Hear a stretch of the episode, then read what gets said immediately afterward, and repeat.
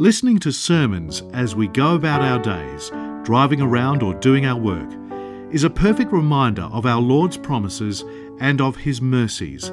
This is the mission of Upper Room Media to make the Word of God accessible to anybody and everybody. In the name of the Father, the Son, and the Holy Spirit, one God, Amen. Today is the second Sunday of the month of Misra, and the church presents to us this beautiful icon or this beautiful incident through which the Lord called St. Matthew to service.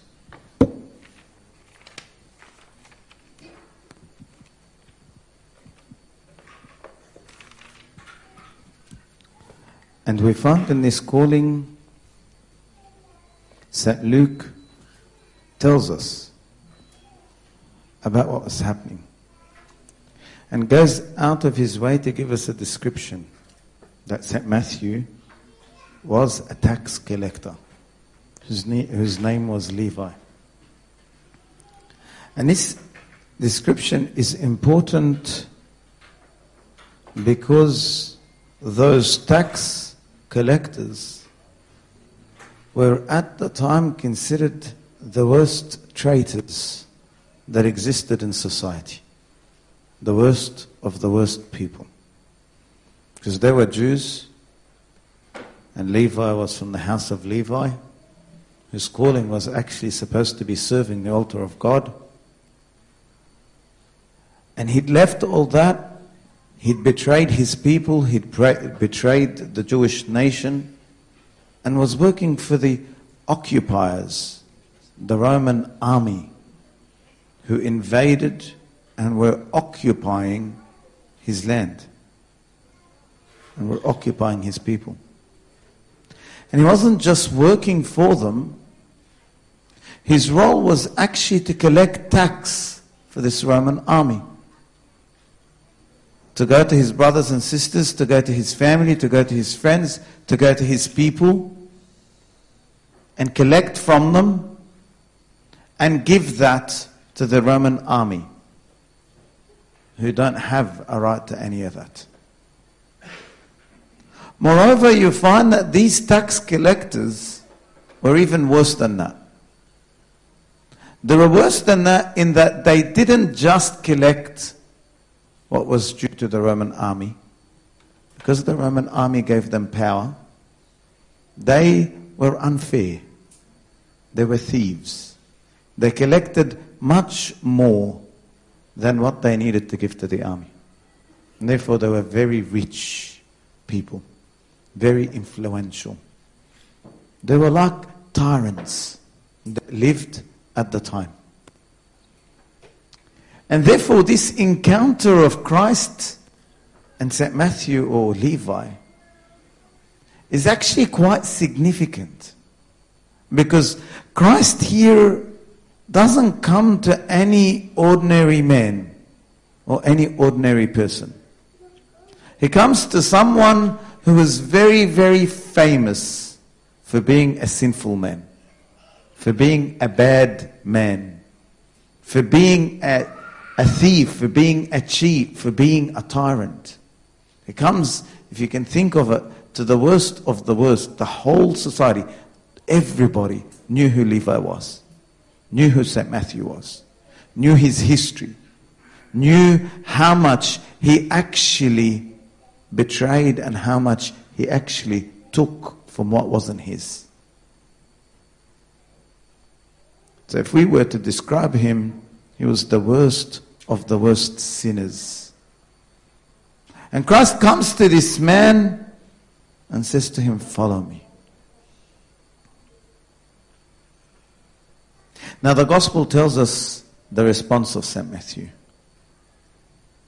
And in that, St. Matthew basically left everything and followed Christ. And this is important to us because this is the calling that Christ is continually calling to each of us. He says to us, Follow me. Daily, He comes to each of us and says to us, Follow me. In the case of St. Matthew, for him to follow Christ, he had to stop worshipping the other gods that he worshipped. Problem for St. Matthew or for Levi is that he had other gods. He left his calling to serve God. He left his calling as a Levite. And he started working as a tax collector for the Romans because he stopped worshiping God and started worshiping money. And between him and himself, he'd made the decision that my new God is going to be money. And therefore, I'm going to sell anything in my way to get to the money. Going to sell my family? Yes, money is more important. I worship money. Going to sell my friends? Yes, I'm going to sell my friends because money is more important. I worship money. I'm going to sell my nation, the Jewish nation? Yes, I'm going to sell the Jewish nation because money is more important. I worship money. But when Christ came to him, he said to him, I am your God. I am your true God. Come and follow me. Come and worship me.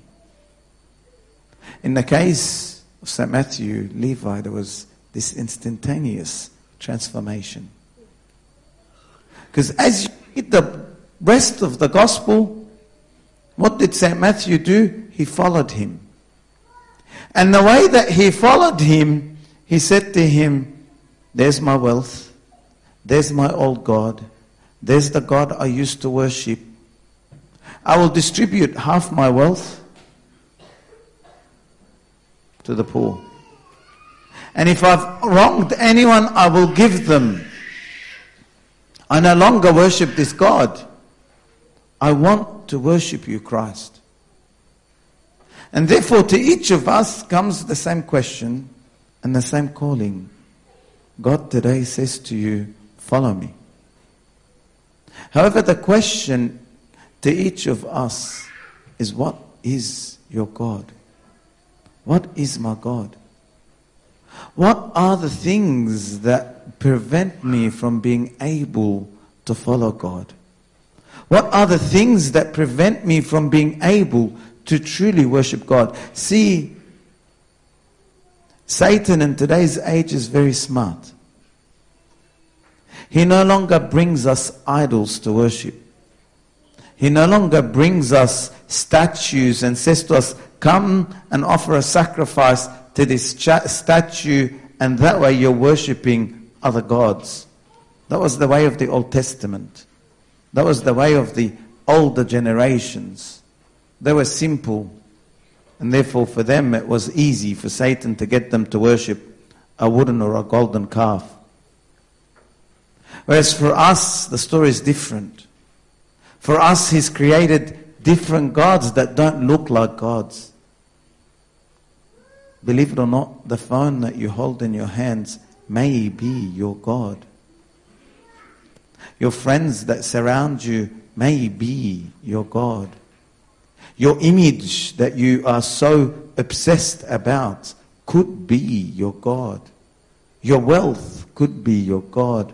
And from some, for some of us, our health could be our God. And the question I need to ask myself is, who is my God?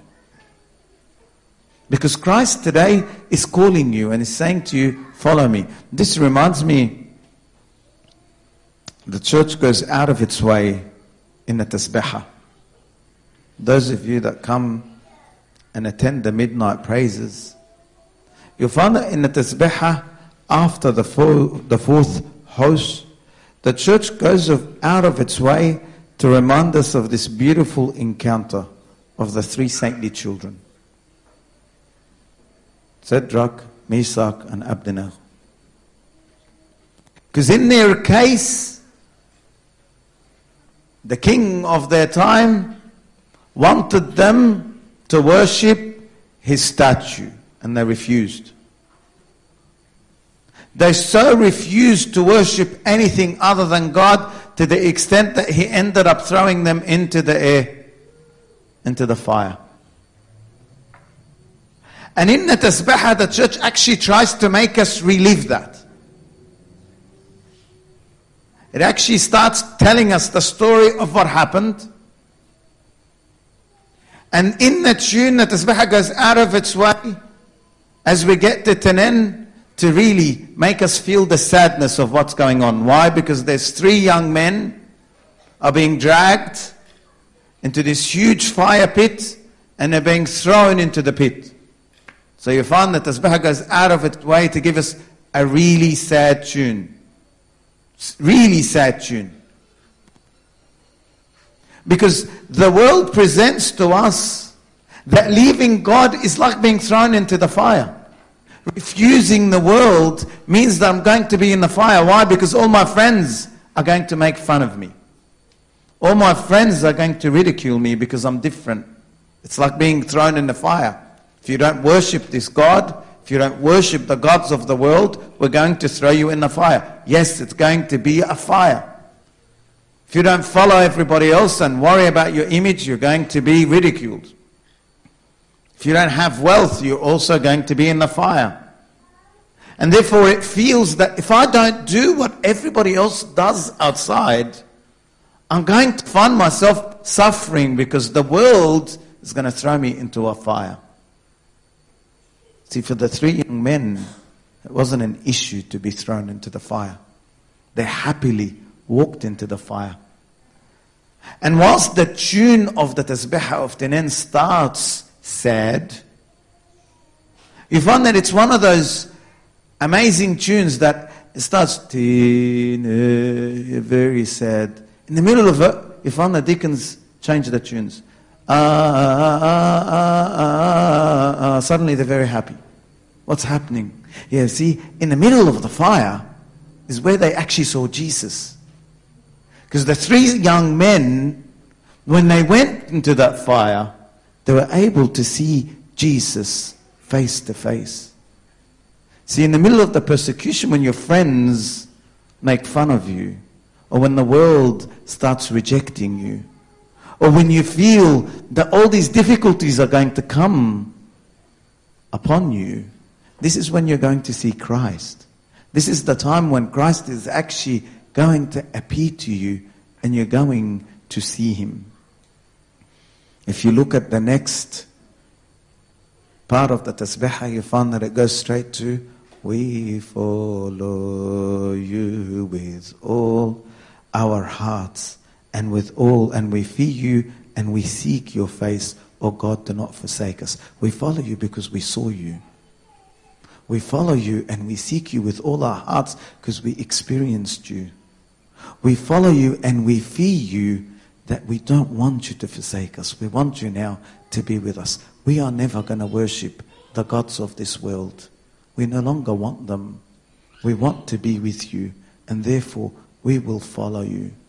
Today, the church represents, presents to us someone who left everything to follow Christ. He left everything. He left wealth. He left, he left his position. He left everything that any of us could ever dream of. He was the tyrant of his time. He had power. He had wealth. And he said, I will leave all that to follow Christ. And this is what the church is trying to say to us. Those of you that were listening to the Catholic epistle, you found the church was very, very clear. Because today's Catholic epistle that comes from 1 John chapter 2 verses 7 to 17, St. John says to us in that epistle very clearly, do not love the world or the things in the world. If anyone loves the world, the love of the Father is not in him. If you love the gods of this world, you will never see Christ. Because God's love is not going to be in you. You'll never get the experience Christ. You'll never have fellowship with Christ. St. John continues and says to us, For all that is in the world, the lust of the flesh, the lust of the eyes, and the pride of life is not of the Father, but is of the world. These are the three gods that this world will always present to you. The new gods of this testament come in the form of the lust of the flesh, the lust of the eyes, and the pride of life. Look at everything around you. Look at everything that distracts you from God. You'll find that they work in one of these three the lust of the flesh, your, your image, what you look like, your other half, your boyfriend, your girlfriend, whatever it is that you like, food, alcohol, they're all lusts of the flesh. Lust of the eyes, they're all the things that you want. I want this and I want this and I want that and I want that. I go out of my way to make sure my Instagram photo looks better than everyone else's. The lust of the eyes. Make sure that I have a new dress or a new suit every time I go out. The lust of the eyes. And finally, the pride of life. All those that live worshipping money, worshipping status, worshipping what they have. They are all after the lust, the pride of life. And Kedar St. John says to us, is not of the Father, but is of the world. And the world is passing away, and the lust of it, but he who does the will of God abides forever. See, the problem with this world, the problem with these gods, is that they're all passing away.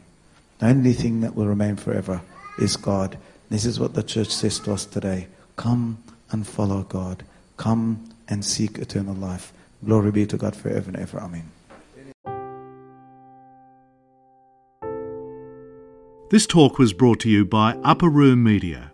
We hope that this talk has, through the grace of God, touched your heart, and we pray that it will not only inform you, but will also transform you and your life with Christ.